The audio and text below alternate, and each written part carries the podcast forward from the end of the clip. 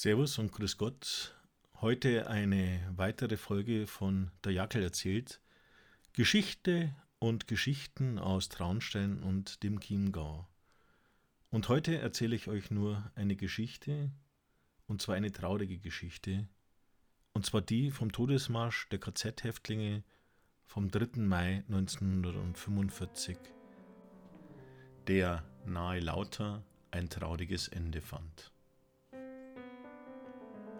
Durchfroren, erschöpft, hungrig, manch einer dem Tode näher als dem Leben hatten etwa 60 bis 70 KZ-Gefangene die Nacht vom 2. auf den 3. Mai 1945 im ehemaligen Brunnerbräu-Keller in Hallerbruck zugebracht. Die SS-Männer, die sie noch bewachten, waren nervös, ängstlich. Stand doch das Ende des zwölf Jahre dauernden tausendjährigen Reiches dessen Führer sich schon durch Selbstmord jeglicher Verantwortung für die schändlichen Verbrechen an den Menschen entzogen hatte, unmittelbar bevor. Der Vormarsch der Amerikaner war nicht mehr aufzuhalten. Warum liefen die Schergen in ihren Totenkopfuniformen nicht einfach weg? Warum suchten sie ihr Heil nicht in einer Flucht? Warum warfen sie ihre Runenjacken nicht in den nächsten Graben?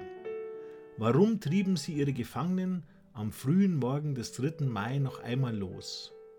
Diese armen Geschöpfe, die schon weit marschiert waren, von Auschwitz, Treblinka und von anderen Orten des verbrecherischen industrialisierten Völkermords kommend. Warum ließen sie sie noch einmal marschieren, direkt in den Tod? Warum mussten die Handlanger des rassistischen Wahns noch einmal töten? Wollten sie die letzten Zeugen ihrer Entmenschlichung beseitigen oder waren sie schon so entmenschlicht, dass das Ermorden der anderen, die ihre Ideologie erst zu den anderen gemacht hatte, schon zu ihrem Wesen geworden war? Entlang der Betonstraße wurden sie getrieben. Nahe Wüstenreit, der Befehl gebellt. Richtung Wald abbiegen! Eine Lüge gleich noch darauf, den Ausgehungerten zum letzten Hohn, den Todgeweihten zum Spott.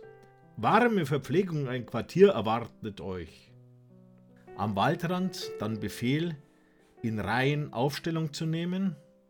62 Häftlinge, dort an einem Moorgraben mit dem Rücken zu den Totenkopfmördern. Da wussten es wohl schon alle, die da standen, mit Blick auf die Wiese, vielleicht sogar auf die Berge, die nicht ihre waren. Hier würden sie sterben. Und sie starben unter dem plötzlichen Kugelhagel der Herrenmenschen. Sterbend fallen sie übereinander. Unschuldige, letzte Opfer entmenschlichten Rassenwahns. Sie sterben alle. Alle bis auf einen, den das Schicksal auserkoren hatte zu überleben und Zeugnis zu geben von dem, was auf dieser Wiese in unserer Heimat am Ende des Krieges geschehen war. Leo Neumann hatte das Glück, denn er überlebte, von Kugeln verletzt und unter zwei Toten begraben.